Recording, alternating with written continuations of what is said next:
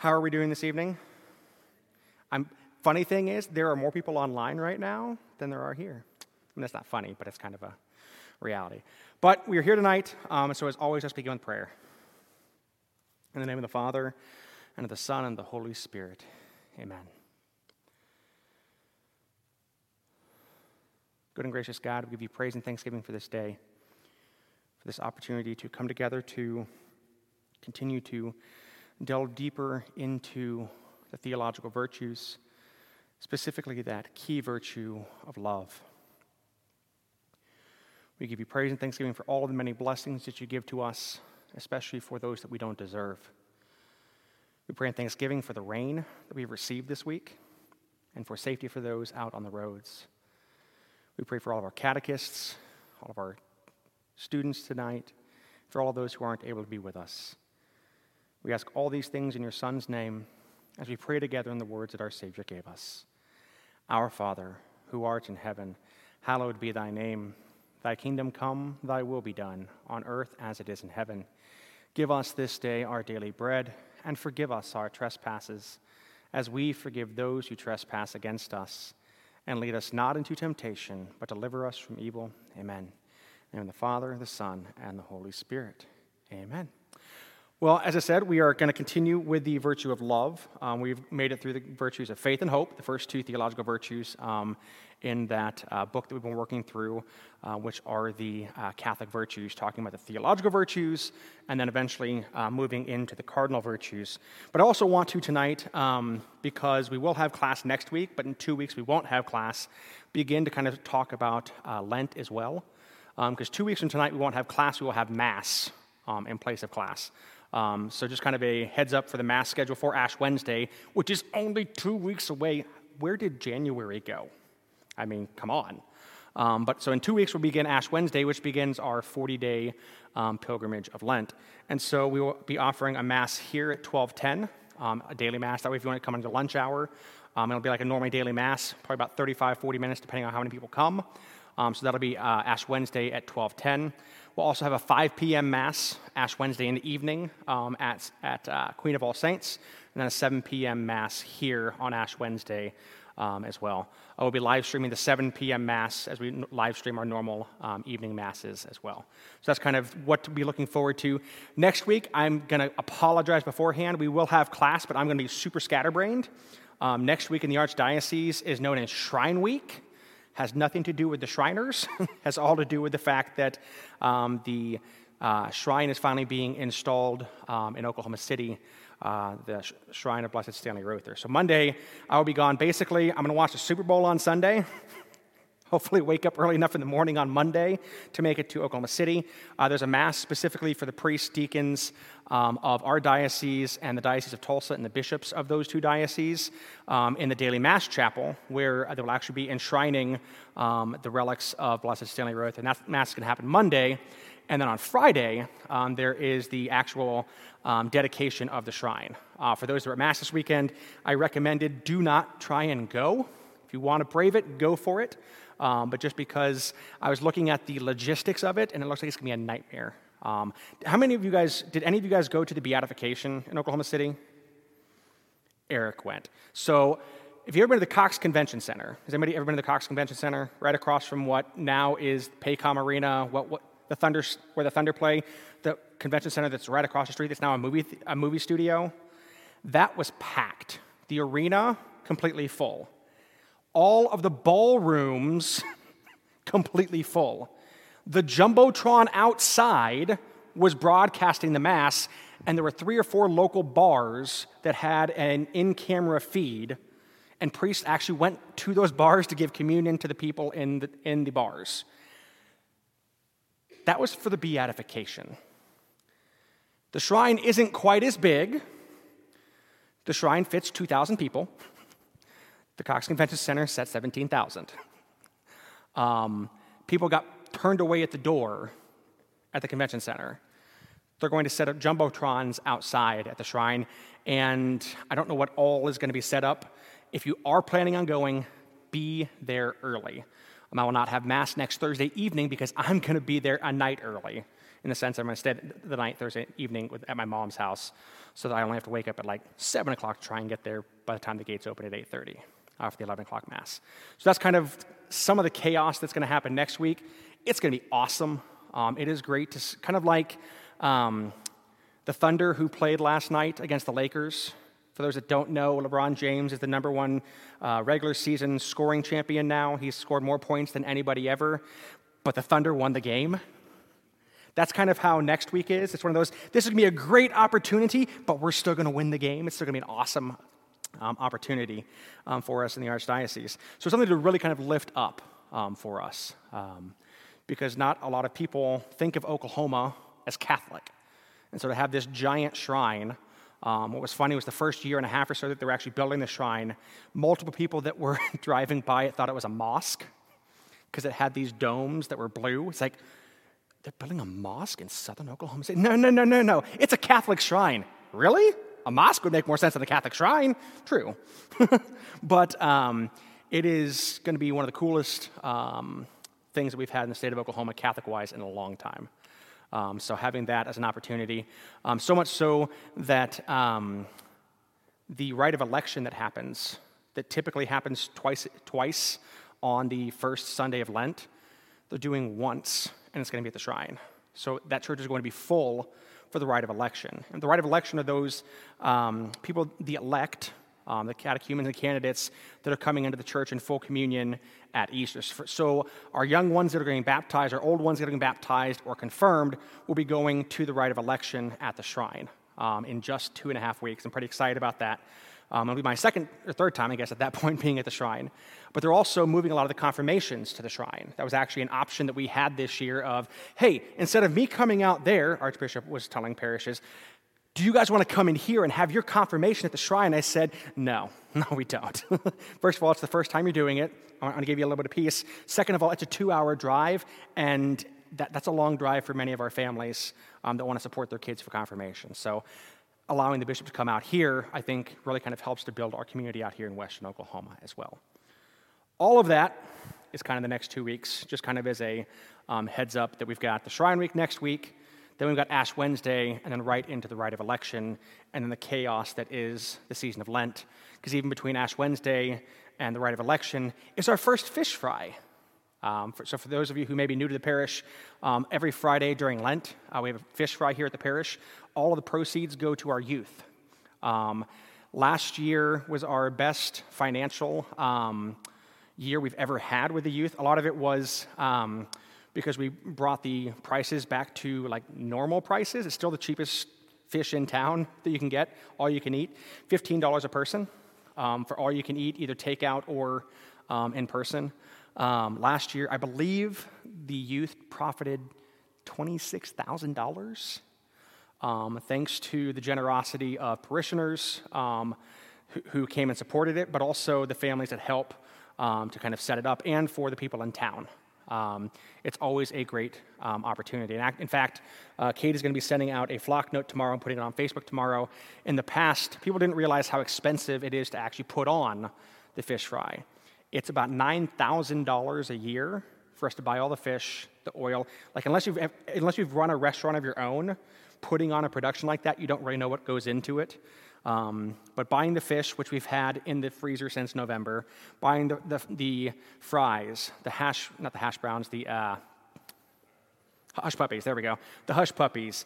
Um, but also like filling the tartar sauces and the ketchups and cutting the fish and uh, making the packets for um, the, the, seasoning for the fish and all of these different things. Many of you guys have helped out with in the past. Um, and so last year and the year before, we were extremely blessed that we actually had three families each year help with underwriting um, one full week. So we had three um, families make generous donations of $1,500 to underwrite a full week. If you're interested in that, we'll take your money. Scratch that. The youth will use your money um, for, for, that benefit. Um, but if you're interested in doing something like that or interested in helping out in any way um, with the fish fry, please make sure to talk to Katie. Um, I, I, know the Meisners, you always bring all your kids and your help that comes in. Uh, it's always a great thing. Um, one, of the, one of the things for confirmation is we have all the confirmation students come and help. We've already had confirmation, though. So I'm interested to see how many of the kids come back to help because we have kids that don't want to come to class anymore. Mom, I've been confirmed. Leave me alone. You can't make me do anything anymore. My house, my rules. Get your butt in there. It's how we should treat it, but we're also in a world where we struggle sometimes as parents, we struggle sometimes as priests, as fathers, um, to try and give back in the best way that we can. So if you're interested in helping out in any way, whether it be during the week to help kind of do the prep that takes all week long, um, or helping out um, financially, or you just want to have some good fish, um, it's on Friday evenings um, during uh, Lent. We'll also begin um, having our Stations of the Cross every Friday as well. I'm putting together a schedule because I can't do them all. Um, but typically, we go through the stations. Um, we've got music that's sung. Jeff is normally here with um, Kathy to play along with that. It's a great opportunity for us to really enter into the Lenten season. Because uh, the Lenten season, just like the Advent season, is really an opportunity for us, if you're wondering where I'm going with this, to get back to this theological virtue of love. That when we talk about love, there's the three types of love that are, that are talked about. You've got agape, filial love, and eros. Eros is the one that societally we are the most in tune with. It's the one we hear about the most. So, so when we talk about eros, what are we talking about when we talk about the word love?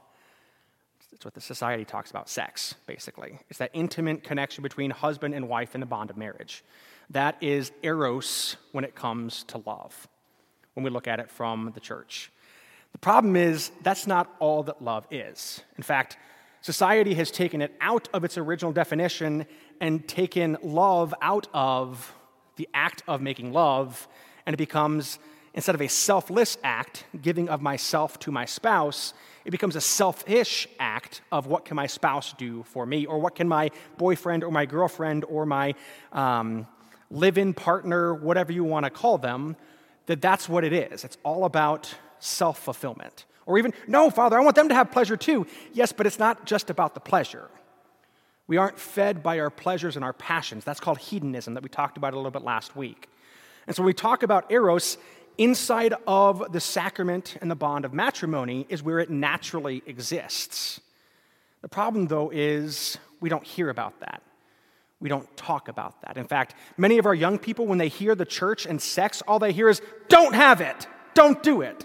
The irony is no, we want couples to have sex in the sacrament of marriage as a unifying and a procreative action. That it is a good thing in its right way.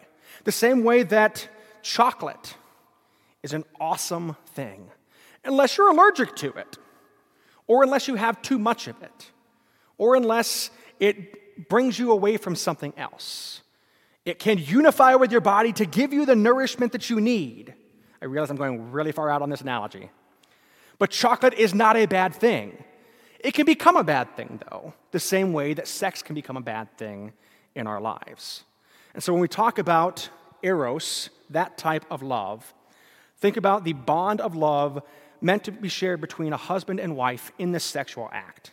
Then we have filial love. We talk about as members of the body of Christ, we are all brothers and sisters in the same body of Christ, that we are called to love each other, right? But as Saint, I think it was St. Thomas Aquinas, it was Augustine. St. Thomas Aquinas says, to love is to will the good of the other. But just because we are called to love the other does not mean we must like them. So we talk about filial love, that's kind of what we're talking about. Yes, I want to will the good of the other. How can I be happy for others to be successful, even if that means me not being as successful as I want to be. Many times we're like, yes, I want you to win, but I want to win too. But how can we be happy with others' successes for the sake of their success? As members of the body of Christ, we rejoice when others rejoice and we weep when others weep. That's how it's meant to be when we talk about this filial love. In fact, when Christ asked Peter, as we talked about last week, do you love me? Do you love me? Do you love me? When you go back, it's the question of, Do you agape me? Yes, Lord, you know that I filial you. No, do you agape me? Yes, Lord, I filial you. No, do you at least filial me? Yes, I just said that. I filial you. So when we look at that, it helps us put it into perspective when we look at the difference between filial love and agape love. Agape love is the highest form of love, the love given to us by the Father. Filial love is that brotherly love, that, that camaraderie that we have. Agape is not just willing the good of the other, but sacrificing so that the other can have just for their good, even if you receive nothing in return. That is the ultimate form of love. Or as Christ would say, there's no greater love than to lay, than to lay down your life for your friend. That is agape. That's what Christ does for us. Because then the disciples say, Well, who is your mother? Who is your brother? Who is your friend? My friend are those who know, love, and serve the Lord. So when God the Father sent the Son to be like us in all things but sin, he did so not for himself, because he doesn't need our love, he doesn't need us. He does so because we are nothing without him and have no hope without him either. So not only did he become like us in all things but sin, but then he went and agape us. He laid his life down for his friends. So remember when we talked last week about the Eucharistic prayer, the difference between I have come to sacrifice for you and for all versus sacrificing for you and for many, that new translation that happened in 2008? I think I talked about that with you guys last week, right? I'm seeing confused faces. That may have been with another group. That's why I'm, that's why I'm asking. No. Okay, there's a translation change in 2008 in the English translation of the Mass. And it went from, actually, we're going to cheat. We've got a missal over here that actually has it in it. This way I don't accidentally misquote it. That's why I have this book, is because it actually says in here. You've ever, ever heard the, the term do the, say the black, do the red? It's because the words that we're supposed to say are in black. The red are the explanations of what we're actually supposed to do. It's kind of nice. So it says, the blood of the new, new and eternal covenant, which will be poured out for you and for many for the forgiveness of sins. We hear that every time we come to Mass, right? The old translation used to say, the blood of the new and everlasting covenant, which will be shed for you and for all. There's a very important differentiation that is made in that translation from you and for you and for all, for you and for many. That it goes from your, his blood is shed for us all, but not all will accept that gift. And so those that don't accept it, it's not that it wasn't being shed out or poured forth for them, but that it didn't pay the price for everyone. Because as that gift of love, if we turn our back on it and don't accept it, it's like it didn't even happen. But we see so many times in the world, so many times in our lives, that we don't really understand the significance of just a single word. So when we talk about this virtue of love, what is it that comes to mind? Well, for most of us, as I said, it is that eros. We think of sex. And that's where many of our high school kids go to, and the fact that many of our high school students don't like the church's teaching on love. Who does the church think they are that they can tell me who I can love? Do you mean who you can have sex with? Who I can love, Father? Well, you're called to filial and agape everyone. You are not called to eros everyone. Like, oh, no, of course not. That's what we're talking about. But it's important to understand the definition of words. We've seen this in society, we've seen this in our own politics. What do you mean by the word is? Really? I mean, we've seen it. But then we try to take things societally and say, well, it really isn't that bad. I didn't watch, but was it the Grammys or whatever the award ceremony was that was on Sunday? choice, it was some music celebration of something there was a Satan person dressed up with horns in red with a pitchfork, and people were worshiping it. And this was being cheered on national television. How do we not see this as an attack on the love of God? For the love of God, how do we not see that? Oh, you guys are just being too sensitive. No, you guys are being blind. You don't see that our kids are watching these things, and that's what they're taking as cool. You're presenting it as this is how you make it. I was happy for LeBron James last night when he hit that, that, that goal. I'm a recovering Lakers fan. I was a Lakers fan under Kobe. And then we got the Thunder and I became a big Thunder fan. So I'm not a big Lakers fan under LeBron. But I was glad for him that he made it. What I didn't like was the end of his speech. On national television, on TNT, he drops the F bomb. He's up there as this moral figure that all of these kids idolize. And how does he have to speak? F, man, I'm just so grateful. Really? What message are we teaching our kids? Oh, they won't know that. It has blown up. If you've been on social media in the last 18 hours, you've seen his speech, you've seen the shot where he's shooting over Kenrich Williams, you've seen it. And they even bleep out what he said on some places. Another place was like, good for him, I'm glad that he went and he was bold and used that. he was emotional. And sometimes when we're emotional, we don't think about what we're saying and how it can have ramifications. And that's part of the nuance of words that they do have meaning, that they can lead us to being passionate, but not allowing our passions to take us over. And so when we look at the value of love, where do we place our focus? Where do I, as Father Danny, as the pastor, try and place my focus? I rarely talk about sex because nobody wants to talk about sex. Unless it's that song from the 90s, let's talk about, what is it? Let's talk about sex, baby. No, we're not doing that. No parent likes to have that conversation with their kids. No priest likes to have that conversation with anybody. But the first thing that I have in conversation with a couple that's getting married is the sex talk. Because of how beautiful it is, or it can be, I should say. But don't watch society when you look at it. How do we embrace each other fully? And from our understanding of that eros, yes, I know, I'm sorry, Ella's probably watching. Amanda, you can earmuffs, or if you, I'm assuming you guys have had the conversation. We have some of the kids that don't go to class that actually watch these, so I'm just kind of giving them the heads up, parental warning, that when you have that conversation, it's the question of how do you freely give of yourself for your spouse? That when we talk about eros and love in the church, we're talking about it with this definition and understanding.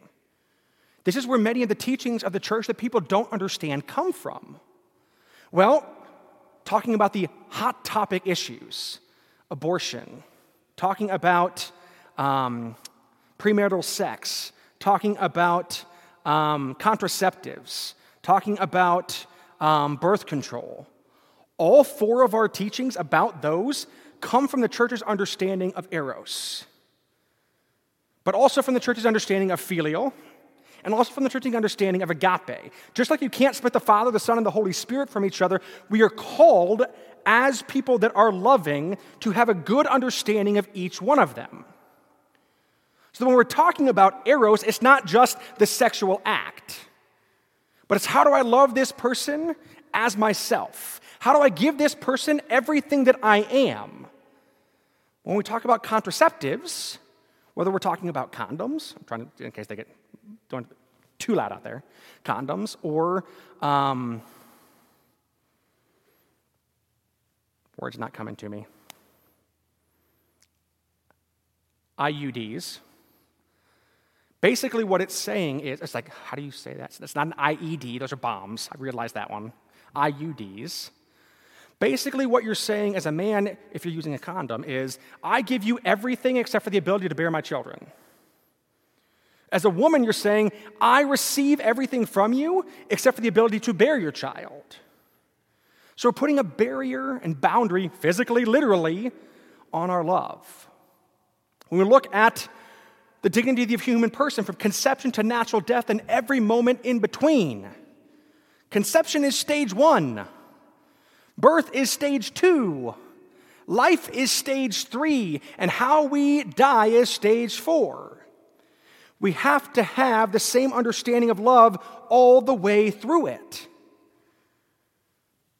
And so when we look at our understanding of the dignity of the human person, it all comes from our understanding of the virtue of love. That's why it's so important. That's why I talk about it in every homily I will ever give, because we don't quite understand. Now, I struggle with it at times. She was like, now, but how can this really be loving if? we, had, we had a speaker come and give a talk to the priests, I guess it was four years ago now, uh, named Christopher West. He's one of the, the first kind of um, pushers of um, Pope St. John Paul II when he was talking about uh, theology of the body. He had a lot of different um, tracts that he put out, a lot of different books that he wrote about it. And he made a very coherent point when talking about sex outside of marriage, premarital sex. He said, if you have had premarital sex, when you get married, your only experience of sex is imperfect. But also, if you had sex outside of marriage before you get married, what's to stop you after you get married? I said, Ooh, I'm going to use that one. Because that's a good question, especially if you've had multiple people that you've had that intimate act with. Well, but my, th- th- that I do is going to stop it. It's going to make a difference. There's a saying in seminary as the seminarian is the priest, as the engaged is the married. That's why when we in the Catholic faith look at an annulment or look at divorce, we don't believe in divorce. In fact, that was yesterday's gospel, if you're paying attention. We don't believe in divorce. We believe in something that could be called an invalid marriage. And so when we as the church are looking for an annulment, we look at everything up to the word I do, nothing after it. Unless something after it refers to something that happened beforehand that was never talked about. In the sense of immaturity. The number one reason that people get divorced these days or get their annulments through, we were young, dumb, stupid, didn't know what we were getting into. I can't tell you the amount of couples that I've, that I've had marriage prep with that went in not understanding what marriage prep was about. Father, this is just like a stamp of approval from the church, right? I mean, it can be, but I want to be a tool, not like I'm a tool, like negative, negative connotation, but I want to be a tool in the tool belt of your marriage. My goal with marriage prep is that if you are called to being married to this person, that you have the best, most fruitful marriage that you could possibly ever have. I want to, though, talk to you about all of the potential hiccups that can come, because I've seen them in all of the different annulments and divorce cases that I've worked on.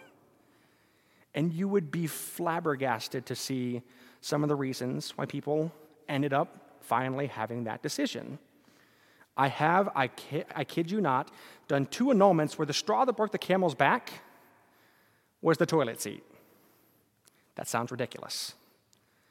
But why do we talk about the straw that breaks the camel's back? A piece of straw weighs absolutely nothing.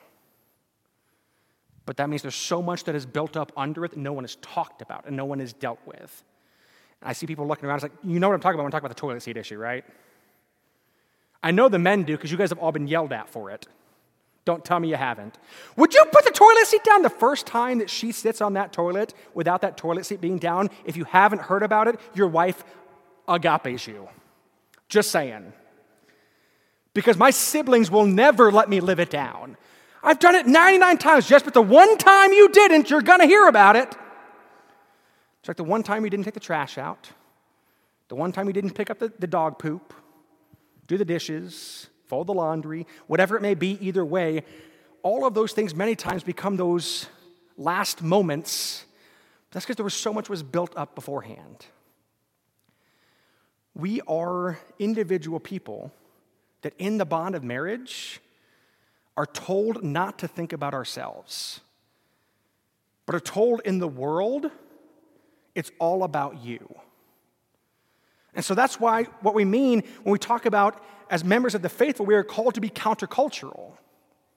Because the culture is all about pleasure and all about what you want, not about what you need, but about what you want. Whereas in the bond of marriage, it's all about how can I love my spouse? One of the things that I give couples as an opportunity, I don't mandate that they do this, but I've, in the last year and a half or so with couples that I've met with, I tell them my recommendation within the, the last three months of your courtship, of your engagement, go to confession to each other. I said, do what? Go to confession to your spouse, to your future spouse. But, Father, no. Why would you ever ask me or tell me to do that? I said, Well, let's look again at what marriage is about. It's about loving the hell out of your spouse, which means doing everything that you can to help your spouse improve in virtue. Which ultimately means if you don't know what their vices are, how are you supposed to help them? This is at the core of most arguments in marriage. You should have known better. Why didn't you read my mind? Have we had these arguments before? I've heard them. You should have known what I was thinking. Have that conversation. Communication is key in any relationship. That's why prayer is so important because prayer is a communication with God. To know the mind of God is to never will to sin. I just came up with that. I like that. To know the mind of God is to never intentionally will ourselves towards sin. Because we truly know then what authoritative, authentic love is and what it looks like. And when you're in love, the last thing you want to do is break the heart of your lover. Unless you just want to be a bully. And sometimes we do. Sometimes we hold those cards in our card deck of, I've got this trump card. I'm going to play it. Ooh, just push that right button. Just push that button and bam, you remember that one time? We do it all the time. You like I nicely fell off there and didn't, didn't notice it? But that's many times how we do it in life too. We try and make it look smooth in our lives. When sometimes all we're doing is drowning because we don't know where to go for help. We're overwhelmed. But that is where your spouse, and that is where God can help us where we don't know where to go. So, for you who are married or dating, that is my recommendation to you. You don't have to. But if it's been a while since you've talked to your spouse or your boyfriend or your girlfriend about where you are spiritually, have that conversation. Not over dinner, but go out on a date night and just have that heart wrenching, heart opening conversation of, honey, I love you. How can I help you? But also, honey, I know you love me. Here's where I need some help. Because when we have addictions in our lives, the confessional is a good place to start. But as Christopher West reminded us in that same conference, he said, the problem is most people don't get it outside of the confessional. When we talk about our addictions, we don't want anybody to know about them because we don't feel guilty about them, we feel shameful about them. And shameful things don't lead us to holiness, they lead us to isolation. That's where Satan attacks us many times because he makes us feel like we are the only one that has ever gone through this. We have nowhere to go because everyone will look down on us. God won't. God won't judge you because he's already seen it, he already knows it. And he still loves you and still has sent his son to die for you. So, why don't we believe that? That's the type of love when I talk about the bond of marriage that we're called to strive for in every single marriage, but also in every single relationship. I talk probably too much about myself in my homilies and in the Wednesday night talks, but I do so because if I'm not vulnerable with you, I can't ever expect you to be vulnerable with me. And if you aren't vulnerable with me, I can't try to assist you and pastor and shepherd you to holiness. That is my total goal in life. That nobody that's ever a parishioner of mine ever ends up in hell. It's a pretty bold task. but that should be all of our goals for each other. But many times when we're in our passions, when we get upset, that's the exact condemnation we give to each other. Go to hell. Hmm. Have you ever said that to someone before? As kids, it's thrown around like a joke. But that's because they don't understand what they're saying. That's why when we grow deeper in our faith, we have to get back to, ironically, what we were being taught as children that we can now begin to conceptualize. Then when we talk about these great theological virtues of faith, hope, and love, every other explanation of faith go back to those. Because they are the definitions of who and why we are. We'll even hear about that, if I remember correctly, in this weekend's gospel. That to sum up the law, to sum up the prophets, love the Lord your God with all your heart, with all your mind, with all your soul, with all your strength. So, agape love. And at least filial your neighbor. because if we can understand that mind of God, we can then begin to understand his love for us, despite us being rebellious little four letter words every once in a while. I was watching something the other day that said, Teenagers are punishment for our childhood. And I said, Oh, that's rough. Well, think about the way that you acted towards your parents as a child and the way that as adults we act towards God and then have a teenager and try and love with the heart and mind of God. It's like, ooh, I like that. Touche. That's a challenge.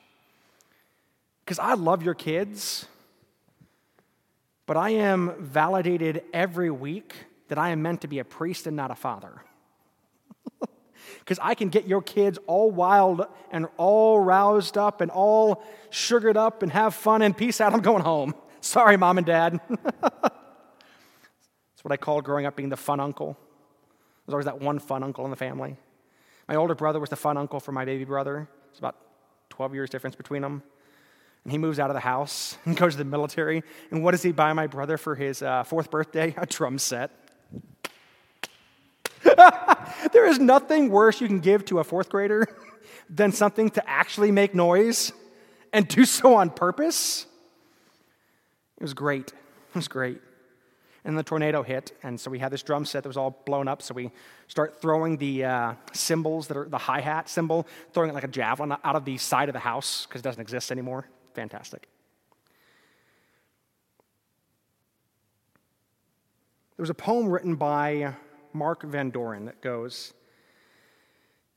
That God should love me is more wonderful than that I so perfectly love him. My reason is morality and dim senses. His, oh, insupportable is that he sees me. Even when I pull dark thoughts about my head, each vein and limb delights him. Man. Let me read that again. That God should love me is more wonderful than that I so imperfectly love him. My reason is mortality and dim senses. His, oh, insupportable, is that he sees me. Even when I pull dark thoughts about my head, each vein and limb delights him. How many times do we curse God because of the situation that we found ourselves in, whether it's our fault or not? How many times do we curse God because of our eccentricities, because of our inabilities, because of our looks, because of things that have happened to us? And his response is, I love you. I love you. I love you. He would never will anything bad happen to us. He allows bad things to happen to us, and this is many times where we get stuck with God. It's called the problem of evil. Why do bad things happen to good people? We've heard it posed before. Why do bad things happen to good people? There's a lot of different reasons. If God really loved me, he would never let anything bad happen to me. I disagree. We should rightly instead say, if God really loved me, he would never force anything bad to happen to me. There's a difference in omission and commission, forcing something versus allowing something. As a kid, I was allowed to make mistakes because for some reason, the way my brain works, I can't learn from others, which really kind of sucks sometimes because I got myself in some really, really dumb situations. If only I had learned from my brothers, if only I had learned from Bart Simpson, if only I had learned from those people that actually learned their lessons the first time, instead of making the same one over and over and over and over. But my family and parents allowed me to make bad decisions so that I could hopefully learn from them. They never forced me to make bad decisions. They never forced bad decisions upon me. In fact, they did everything that they could to guard me and to shield me, the same way that God does for us. But how many times do we look at those guards and those shields of our parents the same way we look at the Ten Commandments of God? God, if you really love me, you'd let me do whatever I wanted to. I allow you to do whatever you want to. Yes, but you tell me not to do these things just because I don't want you to be hurt. I don't want you to be in pain. That the Ten Commandments God gives us aren't restrictions, but are a fence to keep us from falling over the cliff. But many times we see it as something that just restricts us. No, it's supposed to be there to protect us that God loves you so much that He will let you choose not Him. But He also loves you so much that He'll give you every opportunity to get back to grazing in the field. I don't know about you, but that's pretty awesome when I look at it, when I think about it. That God will continually give me the opportunity until it's too late. Because some decisions that we make, there's no turning back from. Once we die, our decisions have been made. Our heart has been rendered judgment upon. But until we die, as we learn from the good thief on the cross, who repented and even just said, May I be with you today in paradise. What was Christ's response? Believe me, today you will be with me in paradise. But he also forgave the people from the cross that had put him up there. Father, forgive them, for they know not what they do. But how many times do we fall into that same trap of knowing not what we do and continue to fall into it over and over and over and over again? And so, what does God do? Gives us chance after chance after chance after chance. That many times bad things happen to good people just because they happen. But also sometimes because historically, our parents, grandparents, great grandparents, generations up and up and up may have made mistakes, not personal mistakes like we don't pay the sins of our fathers, that's not a thing. But there could have been things that they did that genetically or biologically or environmentally have a negative impact on us today. The fact that I live in Tornado Alley and I was surprised that my house got hit by a tornado, God's like, you guys literally name it Tornado Alley. Why are you surprised? Touche, God, but come on. now I live in Western Oklahoma and we get ice all the time. Or we moved to, to Midwest City right after our house got hit. So what happens? Earthquakes. Really? Oklahoma? Well, some of that we found out was due to fracking in the area.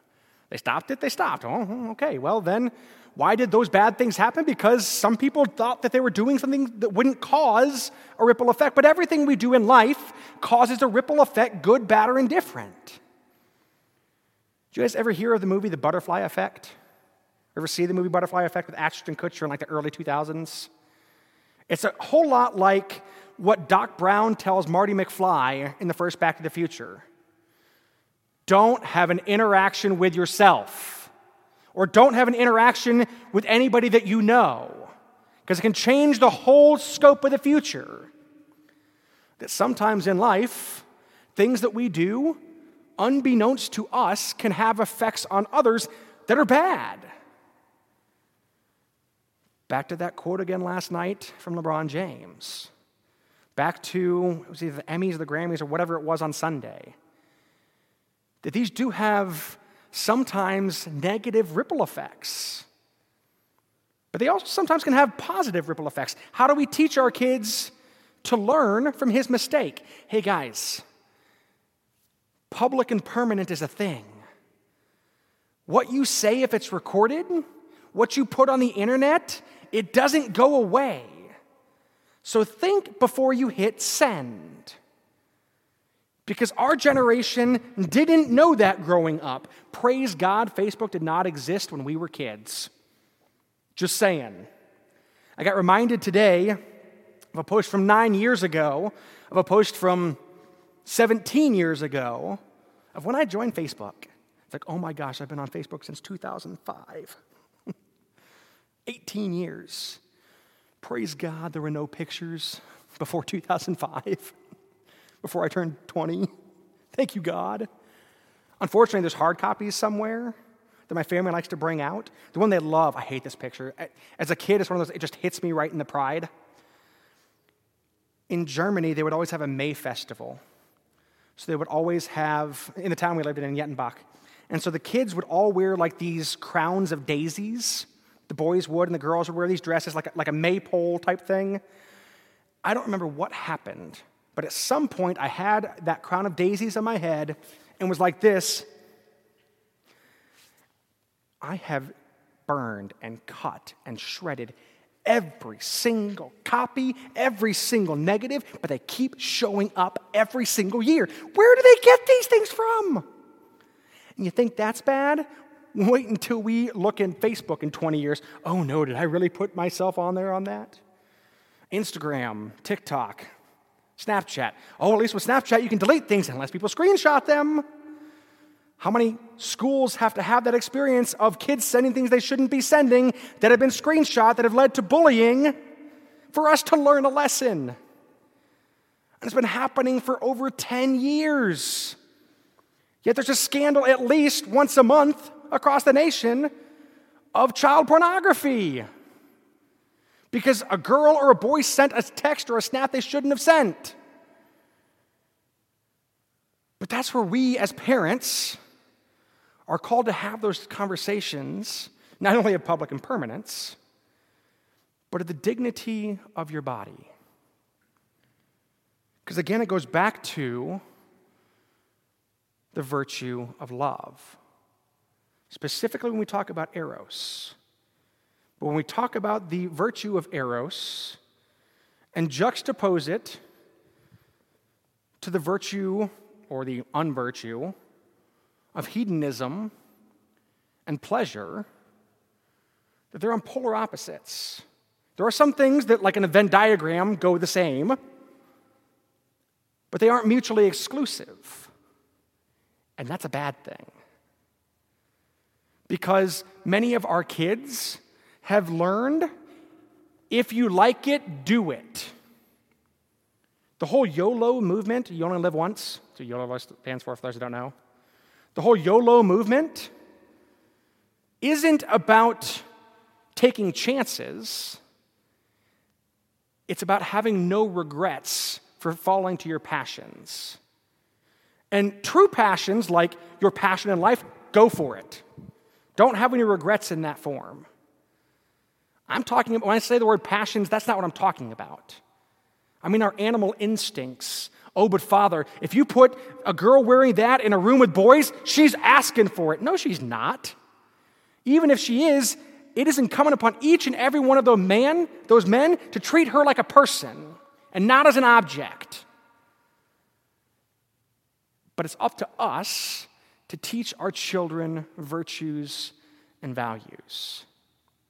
A couple years ago, one of my last assignments, um, I had some parishioners get mad at me that I wouldn't have a Halloween party at the parish. So we can have an All Saints Day party. but not a Halloween party. Why not? Well, what is your kid going to dress up for as Halloween?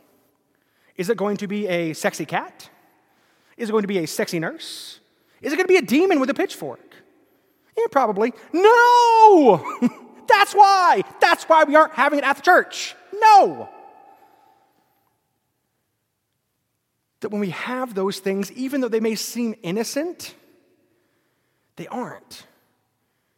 But that's how Satan is winning the culture war, because he's making us see things that aren't truly pure as having no problems.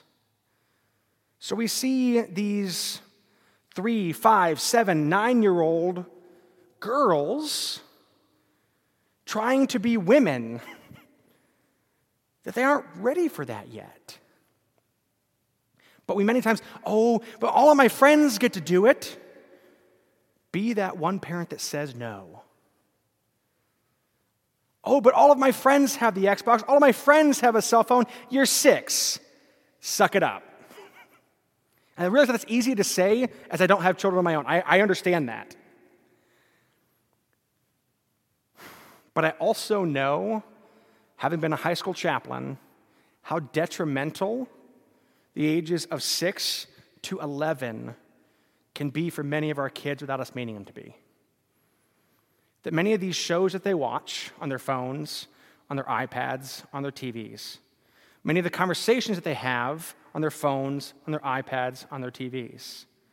We had AIM, AOL Instant Messenger, for those that don't know what that was. And think about the things that happened in there where you couldn't send pictures. If I were to say ASL, what am I asking you? Age, sex, location. That was a common message in chat rooms in the late 90s, early 2000s. 13M, 17F, USA, Russia, wherever it was. It was all about how can we take advantage of this person and trick them to giving us some sort of pleasure, whether it be someone's actually engaging with me or someone is giving me things to think about that at that age I shouldn't be thinking about. But think about what our kids are seeing. I loved Disney growing up. Loved it. I hate what it's become. In fact, I was so happy when Encanto came out, not for the reason that you would think, though. There was a priest in Encanto that they didn't make look bad. I was like, oh, yeah, that's awesome. Disney lifted up a priest. And I forgot the whole message of the movie was trying to say that abuelas are too judgy. That was the whole message of the movie, if you got it. It's all abuela's fault, and all of her old traditions, it's all her fault. It's like, oh, I missed that. I was just looking for the good parts of it. The new Buzz Lightyear movie that came out. I loved Toy Story growing up. I cried at the end of Toy Story 3. If you didn't, you don't have a soul. When, when they're going and they're holding on to each other's hands as toys and they're getting set to all just be chipped up and then they live. Oh my gosh. And then Andy gives his Buzz and Woody to the little kid and just breaks your heart. And in the new Buzz Lightyear movie, societally, because it's the big issue now, they have to have a gay couple that kisses on screen, that has a child. Oh, but it was done in wedlock. No, no, no, no, no, no. Civil union is not the same as the bond of marriage. It is not natural for two men or two women to have a child biologically. Well, yes, it is, Father. Okay, prove it. Show me how naturally it works. Uh huh. Now, how do we play God to make it work? Well, in vitro fertilization. Uh huh. Which means multiple sins have to occur to artificially inseminate someone. Think about it. I'm not going to get into details because there are kids watching. but then when we just become products, we wonder why people don't see us as people. When we take the gift of creation out of the hands of God and are no longer co creators, but sole creators without God, we have to begin to ask ourselves the question of how are we participating in those bad things that sometimes happen to good people? And I'll end on this. I'll never forget five years ago, I was talking to a freshman class about in vitro fertilization because it was one of the topics that they, I, go in open forum q&a what questions do you have and i said well at some point one of you in this age group is going to meet somebody that wasn't naturally between a man and a woman naturally conceived. And i saw this girl put her head down and look up in tears. I'm like what did i do? Didn't realize that in vitro fertilization had been going on as long as it had been, because that's how she was conceived. What she heard was not what I said. What she heard was, she is unnatural. No, no, no, no, no, no, no, no. You are loved by God. From your conception to your death and every moment before and afterwards, you are loved by God. The way in which you were conceived was not natural, though. Just like if you're conceived outside of marriage, it's not natural in the order of things. Still a blessing to have a child. That child is still a blessing every moment of existence. If you're conceived in rape, not natural. Sin had to happen for this to happen. You're still loved by God. And that's the thing that many times we miss. We are looking at the sin and not the result sometimes that can come from sin. That that good thing can come from bad things. And many times in our lives, that's what we don't focus on. We don't focus on the good that sometimes comes out of rough and sticky situations. I'm going to end on that because we're almost out of time. If you have any questions, we'll talk about them next week. Please write me any emails if you want to talk about anything like this. I realize I kind of went a little more serious tonight. Sorry for any kids that are watching. but let us end in prayer. In the name of the Father, and of the Son, and of the Holy Spirit. Amen. Good and gracious God, we give you praise and thanksgiving for your agape for us. We pray that we may grow in our understanding, begin to embrace a filial love for each other, so that we can truly understand the gift of life, the gift of love, the gift of our very existence. We give praise and thanksgiving to you for all that you have given to us in our lives the good, the bad, and the ugly, because they wouldn't have gotten us to, us, us to this place without them. We pray that you may help us to forgive ourselves and to forgive each other, not because we deserve it or they deserve it, but because we don't, and you offer it to us anyways. We ask all these things through the intercession of the Blessed Virgin Mary as we pray. Hail Mary, full of grace, the Lord is with thee. Blessed art thou among women, and blessed is the fruit of thy womb, Jesus. Holy Mary, Mother of God, pray for us sinners, now and at the hour of our death. Amen. The Lord be with you. May Almighty God bless you, the Father, and the Son, and the Holy Spirit. Amen.